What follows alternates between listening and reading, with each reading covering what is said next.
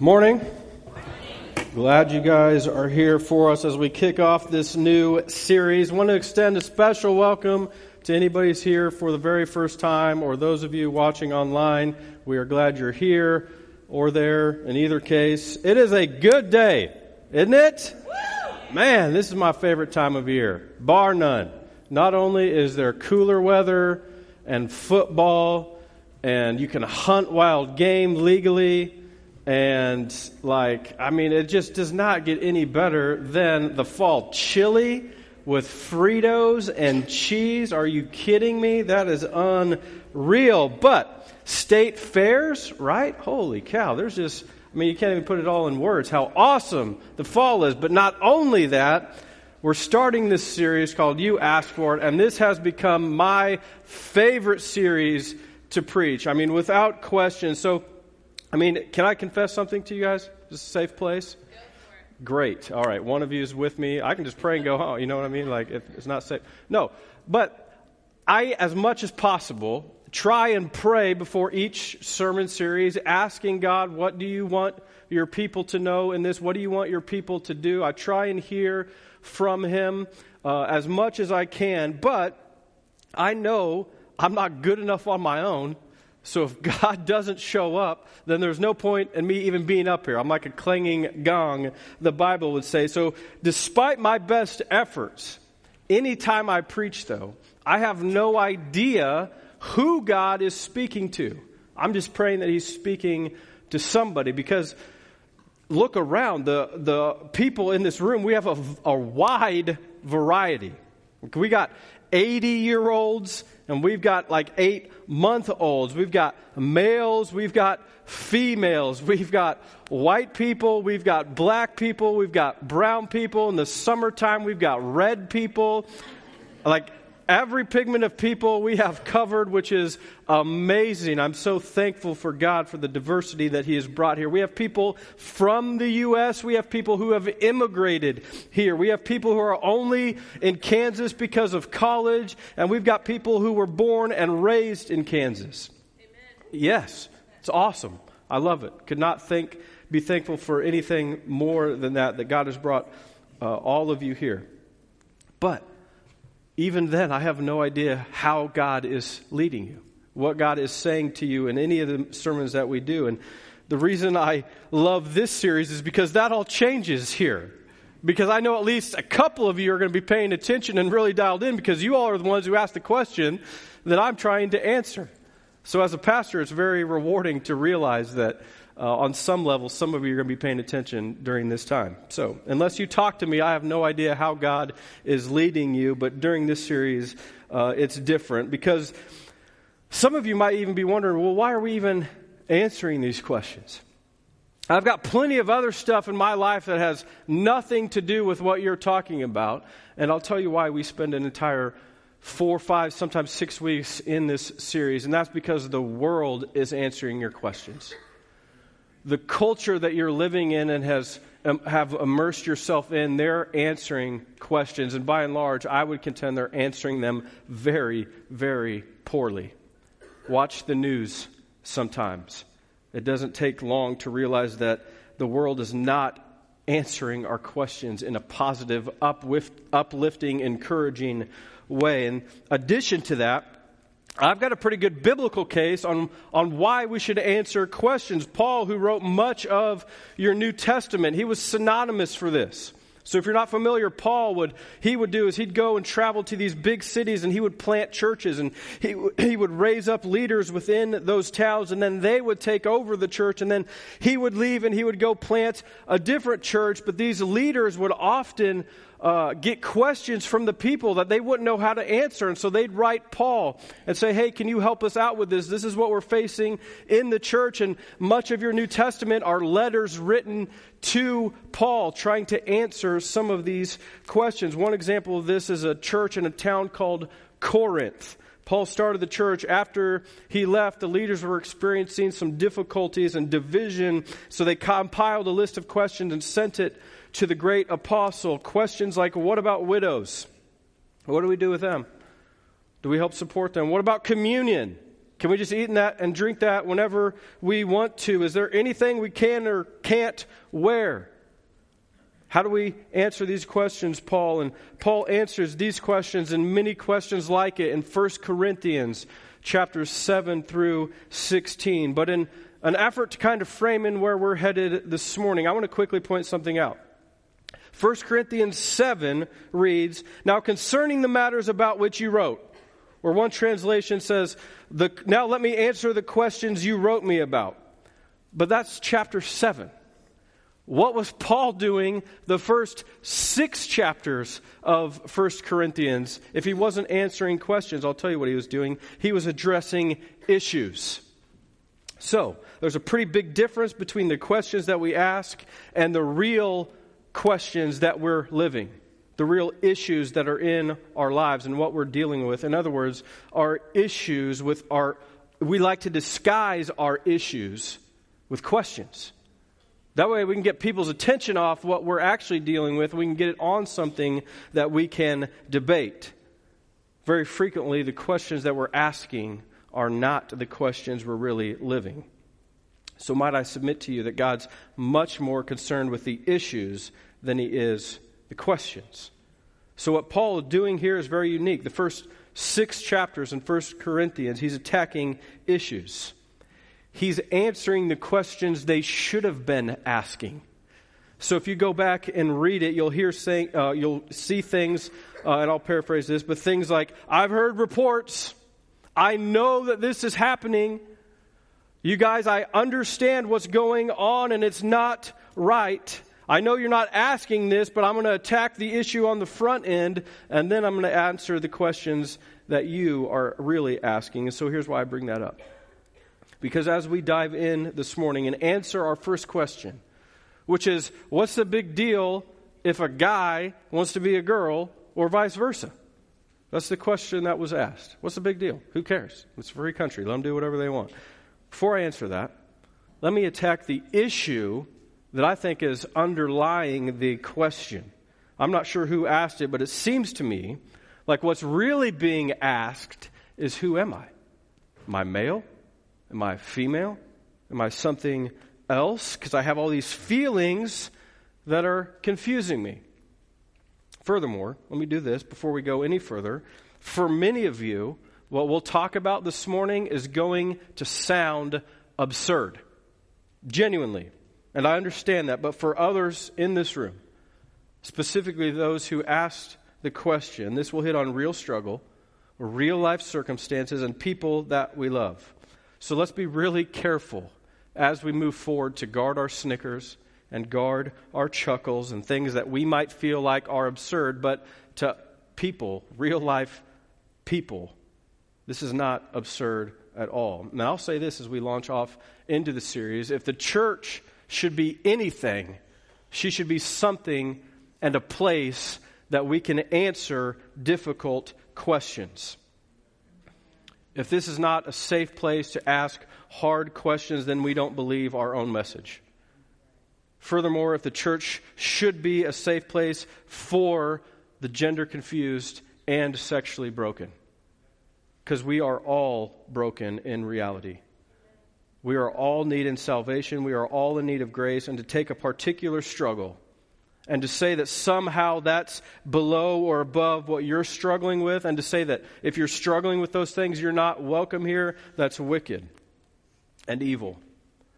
This is a safe place for all to come and hear the words of God and to put their trust, hopefully, in Jesus. Anytime we take our sins and make somebody else's sins above them, it's wrong. Amen, somebody? So let's chat about the issue before we tackle the question. The issue is who am I? It's not a new issue. People have been asking this since the beginning of time. Who am I? What is my life? Am I a man? Am I a woman? What makes me a man? What makes me a woman? Does my biology make me male? Do my behaviors make me male? Does the fact that I like guns, does that make me a guy? If you really like shoes, does that make you a girl? Because I'm, I'm on that team, right? I mean, love shoes. got hundreds of pairs probably. So you might be familiar with the old Christmas carol. It's beginning to look a lot like Christmas. I'm going to read you one line. A pair of hop-along boots and a pistol that shoots is the wish of Barney and Ben. Dolls that will talk and go for a walk is the hope of Janice and Jen. You can see this Christmas carol is stereotyping what it means to be a man or a woman. Men like boots and guns, women like dolls. And problem with that is I know plenty of girls that like guns, and I know plenty of boys that like to play with go- uh, dolls. So, which is it? Is it my behavior? Is it my biology? It's why many guys will freak out if they see their son playing dress up with a girl because they believe it's behaviors that make the male or not the biology. And so there's one camp over here that says boys can only like certain things, but then there's another camp that says masculinity and femininity is based on your bi- biology. So if you have a penis and you have testosterone flowing through your body, that makes you male. If you have a vagina and you have estrogen going through your body, that's going to make you female. If you're already uncomfortable because I just said those two words, then just wait, okay? Because it's about to get way worse than that. I can promise you that. Which, so which is it? Biology or is it behavior? See, these questions, although for you might be really simple to answer, by and large in the world today, in our culture, these questions are being answered differently than they ever have before. Within the past 60 years, we've become so enlightened that the thousands of years of human history before us have become meaningless and we're answering questions differently. Let me prove my point. Mount Holyoke College is a historic, traditional, all women's college in the Northeast. It's part of a series of schools called the Seven Sisters. At one point, all the Ivy League schools were male, so they set up these colleges for women. Uh, due in large part because of first and second wave feminism, which had a ton of positives to it, and it created these platforms and colleges where intellectually brilliant women could go and before they had no place and this uh, allowed them to express and learn and grow their uh, intellect. And so last year they rolled out some new admission standards to show how progressive that they are uh, and so i'm just going to read for you directly from their document says Mount Holyoke College welcomes applications for our undergraduate program from any qualified student who is female or identifies as a woman. As a pioneer in higher education, Mount Holyoke remains committed to its historic mission of providing access to excellence for academically talented women, regardless of socioeconomic background. The college values each student's development, both academically and personally, and recognizes that self identity may change over time. Now, that immediately raises some questions, right? Like, how can your self identity change over time? Well, they know this is confusing, so they answer it. Laid out right here in the document. Says the following academically qualified students can apply for admission consideration. Biologically born female identifies as a woman. Biologically born female identifies as a man. Biologically born female identifies as other slash they biologically born female does not identify as either man or woman. What that means, I have no idea. Biologically born male identifies as a woman. Biologically born male identifies as other slash they. And when other slash they identity includes woman, biologically born with both male and female anatomy identifies as a woman. So that's who can now join or attempt to join Mount Holyoke uh, college. Now, at this point, I immediately have a number of questions. Two of them specifically. Number one, well, who can't become a student at Mount Holyoke at this point? Well, that is simple. There's only one person. Biologically born as male, identifies as male. It's the only person who can't now join an all woman's college. Second question well, what happens if you change your mind? Like, what happens if you join Mount Holyoke as a male, identifying as a female, but sophomore year, you like see some things, you're like, whoa, I mean, this changes some things in my, you know what I'm saying? Like, do you, like, do you have to leave the college? They answer this again because they realize Like, can you change your mind and stay? They realize that people are going to ask her this. So in the FAQs, they answer this. If a trans woman decides during her four years as a Mount Holyoke student to change her mind and chooses a male gender identity, will she need to withdraw from the college? What about biologically female students who become to come to identify themselves as male? Will they be removed? No. Once students are admitted, the college supports them regardless of their sex or gender identity, which is consistent with our current practice.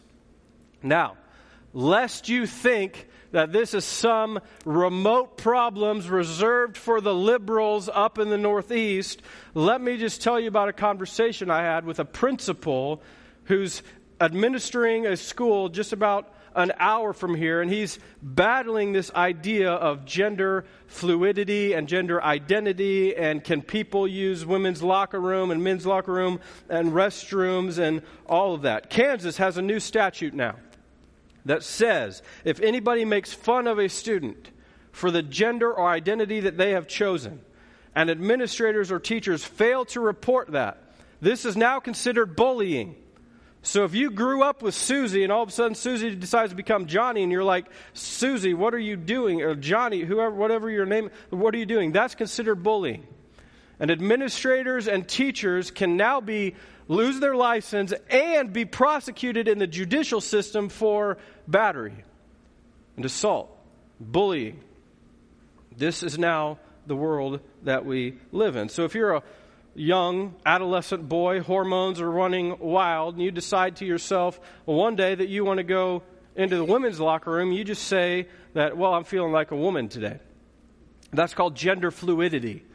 That on any given day, you can just decide on a whim how you feel. So you go use the women's locker room, happen to see some things that you really enjoy. The next day, you decide to go back and use the male locker room, and you just get to tell all your buddies about the time you got to see the girls naked in the locker room gender fluidity. This is the world that we're now living in. You can wake up feeling like a cat.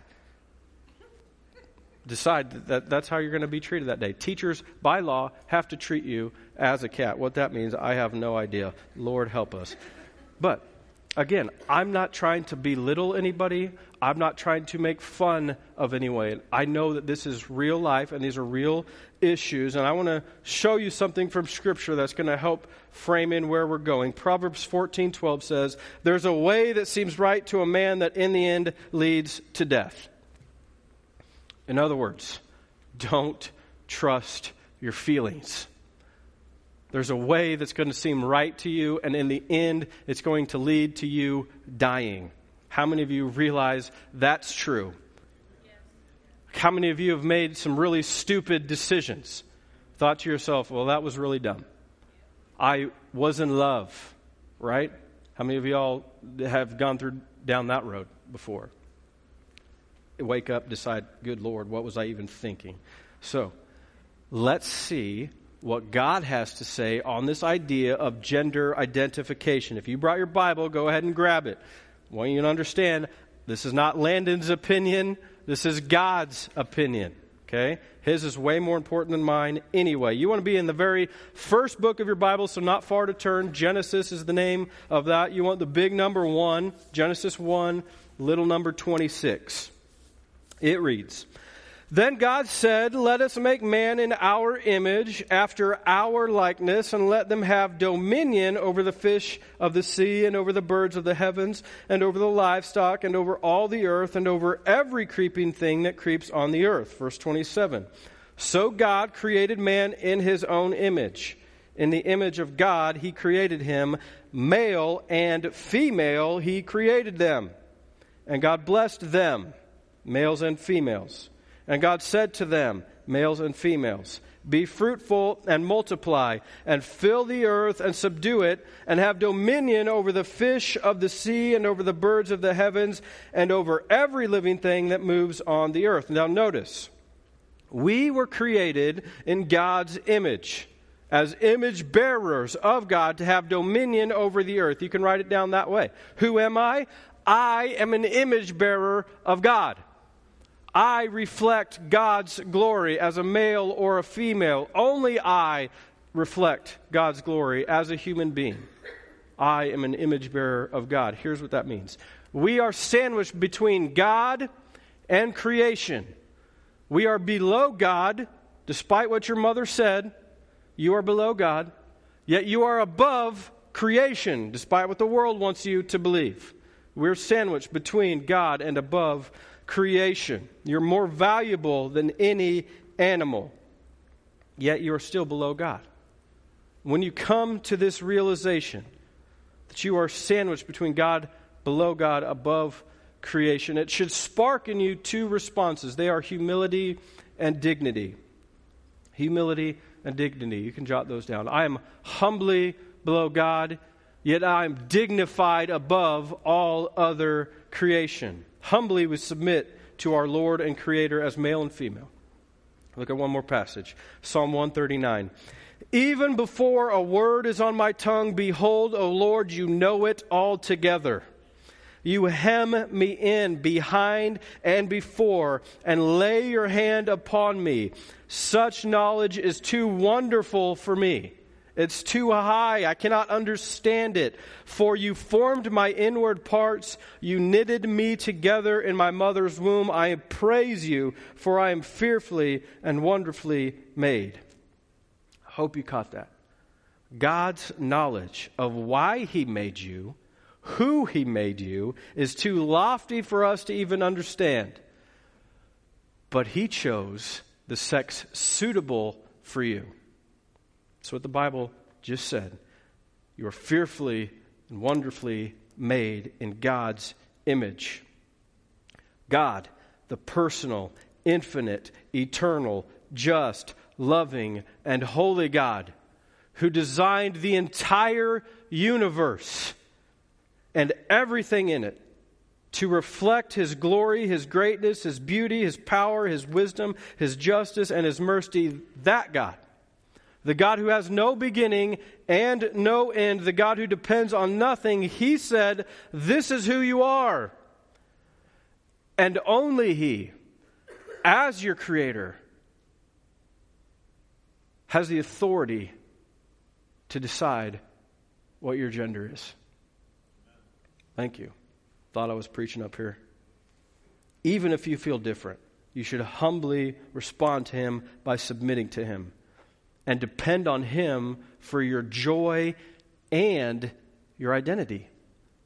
See, in a very real way, those who struggle with this will get to experience a little bit more of God than those who don't because only in Him can they find their joy.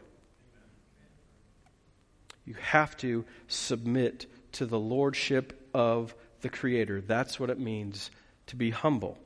Let's also talk about dignity, because the Bible doesn't just say you need to be humble, but it says you are dignified above all other creation. Not only do you humbly serve God, but you do so as the crown jewel of His creation. You are the highest order of any created being you are superior to all other creation. That's what dignity means. To prove my point here, I'll just compare myself to my shelter rescue mutt dog named Gina. Nobody knows what kind of dog she is, they just know she's a dog. So let's talk here. There are some differences between Gina and I, but there's also some similarities. Gina has eyes. I have eyes. She has a nose, ears, mouth. I have all of those things. Gina likes to eat. I like to eat. Gina's peculiar about where she sleeps. I'm peculiar about where I sleep. But the differences are vast, huge differences. For example, I have the ability and the desire to seek God and understand Him. Gina is not wrestling with such things. Gina, if she had pups, would not lie awake at night and plead with God for the souls of her children. She wouldn't long for them to know and worship the Lord. In fairness, it would be a win if she just didn't eat one of her puppies, right? Yeah, she's, they're not wrestling with the idea of saving their souls. Gina's not praying for anything. She's a dog. She doesn't pray. She doesn't fast. Unless I forget to feed her. That's a different story. She does not possess the moral capacity to pray and seek and know God the way that you do as an image bearer of God. She's not wondering about retirement. She doesn't miss her mother. She's not trying to keep good friendships together. Some other dogs out on the farm, they have to stay outside. She's not thinking to herself, why am I inside there, outside? This really isn't that fair. She's not wondering what those dogs are saying behind her back. She doesn't feel shame. And before you send me one of those dog shaming videos on YouTube, uh, where you know dogs all hunker down because you were like, "Did you do this?" and they're like all mad and whatever, that's not shame. That's fear brought on by instinct. And the reason I know that is because if the dog does something dumb, poops on the carpet or whatever, and you throw the dog outside, the moment you let the dog back inside, are you not best friends again? Now, you might not feel that way, but the dog certainly doesn't feel any different. Three and four days later from now, the dog's not thinking, I cannot believe I did that, right? Yet you feel shame three and four days later, after you do something dumb, you're like, I cannot believe I did that. Gosh, I wish I wouldn't have done that. Your dog has never said that. They never will say that because they're a dog. My relationship with God is different than any other created being's relationship with God. Because we're different than, we're better than, and we are greater than all other non human species. Our place in the created order as God's image bearers is different. Now, that doesn't give you the freedom to abuse God's creation, but you have dignity above the created order. Just to drive this point home, when a lion attacks and kills another lion, nobody freaks out about that. There's no investigation. There's no other lions like laying around going, Did you see that? I can't believe what just happened. He had it coming. He was a lion. He trespassed or whatever, right? I mean, that's what lions do. Roll that out in the human world. We're raising inquiries. We're having detectives come and investigate it, and all for good reason, because Genesis 9 6 would say, Whoever sheds the blood of man, by man shall his blood be shed. Why? For God made man in his own image. So who are you? You are an image bearer of God. You rank below God, yet above creation. This should spark in you humility towards God, yet dignity because you are fearfully and wonderfully made. That's the issue undergirding the question who, who am I? Am I male? Am I female? Yes, because you're an image bearer of God. Now, let me try and answer the question, which was why is it a big deal? If a guy wants to be a girl, a girl wants to be a guy. Who cares? Here's why. Because tinkering with your gender is an assault on the image of God. It's idolatry. It's saying, I know better than God. It's saying God made a mistake. It's worshiping your body and your knowledge above that of your Creator and your God. It's what Satan did when he showed up the very first time in the garden. I'm going to show you this, but before I do, write it down this way My gender is a gift from God that can't be exchanged. There's no return policy on this gift. God made you who He made you for a reason and a purpose. You're in Genesis 1. Turn a couple pages to your right to Genesis 3. I want you to see how the devil, the first thing that he attacks is identity, father of lies. His first lie was to attack who you are. Genesis 3 1.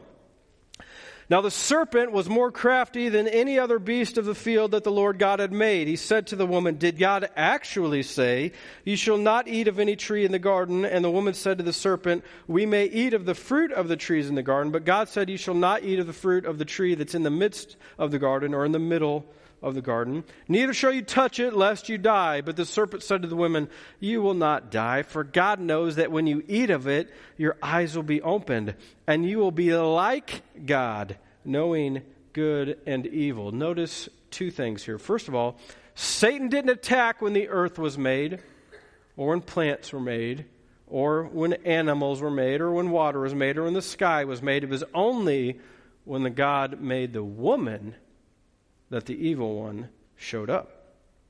Why? Because only then was the image of God complete. He didn't even show up when Adam was made, it was only when Eve was made. It takes male and female to reflect the image and mirror the image of God. That's because God has always been in an eternal relationship Father, Son, and Spirit. So when God looks down and sees man, he realizes something is missing. He realizes he needs a helper. It's not good for a man to be alone, so he creates a woman. That's when Satan shows up. Because men and women together reflect the glory of God. Together, they reflect all of his attributes, qualities, and characteristics. Not sure I fully comprehend how that works, but there's some way in which we reflect God's glory in a complementary way. Why is that? Because when the Bible talks about male and female, we're told he crea- woman was created as a help for man. It's Genesis 2:18, which means man wasn't capable of doing everything he needed to do because he needed some help. Any women out here today? You going to say amen to that, right? Holy cow, you need to help your guy all the time, right? So, when men and women, all men and women, are created. They are created with equal dignity, equal worth, equal value, and equal competency. But at the end of the day, they were also created with different roles and different responsibilities. Just like the Trinity complements one another, so too does a man and a woman complement one another. Just like Christ submitted to the will of God to come to the earth and die for human beings, so too are men supposed to give themselves up for their wives, and wives are supposed to submit to their husbands. Even single people, these roles that we play as men and women, they're different. They're not socially constructed, they're not environmental, they are designed by God. So, as where feminism would say woman should be in front of man, and chauvinism says man should be in front of woman, God says, No, I created you to be alongside one another. God took the rib out of man's side, symbolizing that we are equal in value, worth, and dignity to walk alongside one another. Different responsibilities, just like the Godhead reflects different respons- responsibilities. Listen to what Kathy Keller wrote about this subject. She said, Although I cannot know God's reason for gender based roles, it's not bad, injurious, unfair, or an oppressive thing. God is not capable of, quote, new and improved anything. His perfection is such that any change would be a step away from complete holiness, complete love, complete justice, and complete mercy. In other words, how you are is exactly how God intended you to be. And to change that is an all out frontal assault on God's perfection. To be unhappy in your role as a male or a female is to spit in the face of God. Can I add that that ends bad for you? Notice what this says as well, though. That when Satan shows up, what's he say? He says, eat this fruit, you'll be like God. But they were already like God. They were made in God's image. They were like God. See, that's the lie that Satan likes to play that you can be something you're not. It's a lie from the devil. Same lie people believing right now. You can be something you're not. Just depends on how you feel. Satan attacked our identities then. He's doing the same thing now. Nothing is new under the sun. Listen to me. Stop trying to be something you're not, gender or otherwise. Live the way God created you to live. Work hard at discovering your purpose, why He wants you a male or female, and how your roles will benefit the body of God and the world as a whole. Make no mistake, God's not wrong. God's never made a mistake. So don't believe the lie culture is saying that you can pick and choose your identity. Here's a true story. Two years ago, parents of children attending Janney Elementary School in Washington, D.C., received a letter from the principal. She asked all parents to explain to their children that one of the teachers, Mr. Reuter, has now become Ms. Reuter. Parents were instructed to inform their children that gender is a socially constructed reality and that the transition of Mr. Reuter to Ms. Reuter should be welcomed as an opportunity for the school and its students to show their commitment to freedom and respect. Seeing the lie? Gender is socially constructed. Wrong. This is why it's such a big deal for a guy to want to become a girl or vice versa, because God designed it one way. And his expectation is that it stays that way. Anything else is to put yourself above God, not humbly below him, but rather you know better that he somehow made a mistake. So, what do we do? as we close, what should our response be to this idea? If we know somebody or in a relationship with somebody who's struggling with this, what if you're struggling with this? First of all, we need to repent. If you're struggling with this, you need to repent. Repent literally means to change your direction. Here's how the Bible says it. First, uh, sorry, Proverbs three: Trust in the Lord with all your heart. Lean not on your own understanding. Whatever feels good to you, don't lean on that. In all your ways, acknowledge Him, and He will make your paths straight. Don't believe yourself. God will sort this out for you if you'll trust in Him and repent and ask for forgiveness and change your course. That's what you need to do, first of all. Now, if you know somebody who's struggling with this or have some loved ones, let me tell you what not to do. Don't freak out. You can write that down. Don't freak out. We need to pray for them. We need to encourage them. I've got a whole stack of evidence from secular doctors and psychiatrists in my office that I didn't have feel like I had time to show you today, but I'll just share one quick one with you. The doctor at Johns Hopkins University, which I don't know what you know about Johns Hopkins, but they're not in the habit of hiring morons. He was just crucified for this in the media because he came out as saying most people struggling with gender identity it's a psychological issue that be, can be treated Furthermore, in children by about age 12, they often grow out of it. That's a secular, by no means Christian doctor saying this isn't right. Johns Hopkins doesn't even practice this surgery and things like that anymore. Because the doctor who kind of pioneered this in the 70s from John Hopkins went back and researched all the people he did this for, and they were suffering massive mental disorders, including depression. Don't freak out. Pray for people. Find help for them. If you need some resources for that, I'd be happy to give them to you. But again, in your overzealousness as a parent or as a friend, don't freak out. Point them to Jesus. Listen to me. I say this a lot. There's a huge difference between acceptance and approval. You need to show them that you can accept them because Jesus accepts them and the decisions that they've made. But you don't approve of their behavior. And it's a huge lie to say that the two things are in war with one another. They're not. You can love somebody and disagree with somebody. Point them back to Scripture, point them back to Jesus. Show them the difference He's made in your life as a sinner. in need of a Savior because all of us are in that same spot.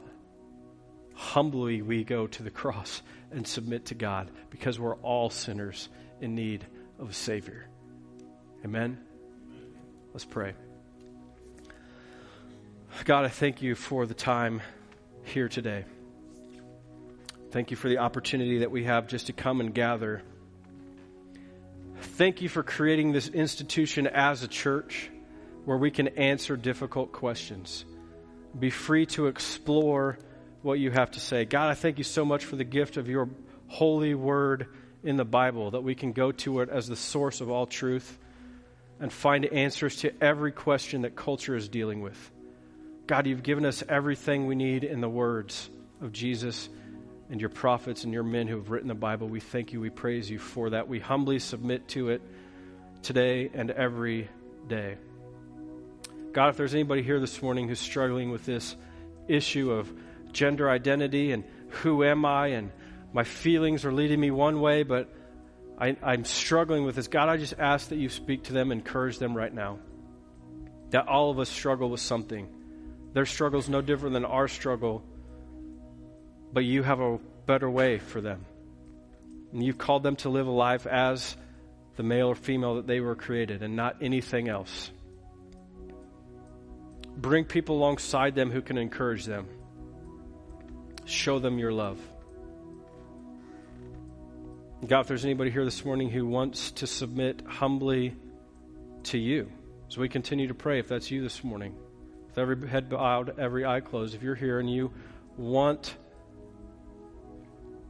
to start serving God for the very first time, I would just ask you to, in your heart, repay, repent. The Bible says, repent and believe, you'll be saved. So just pray with me, say, God, I'm sorry. I'm sorry I've not kept your rules, lived the life that you wanted me to live. But I believe in Jesus that He came to this earth to die for me so I wouldn't have to be perfect. He was perfect. He rose from the dead. And I believe that. Help me start living for you. In Jesus' name, amen.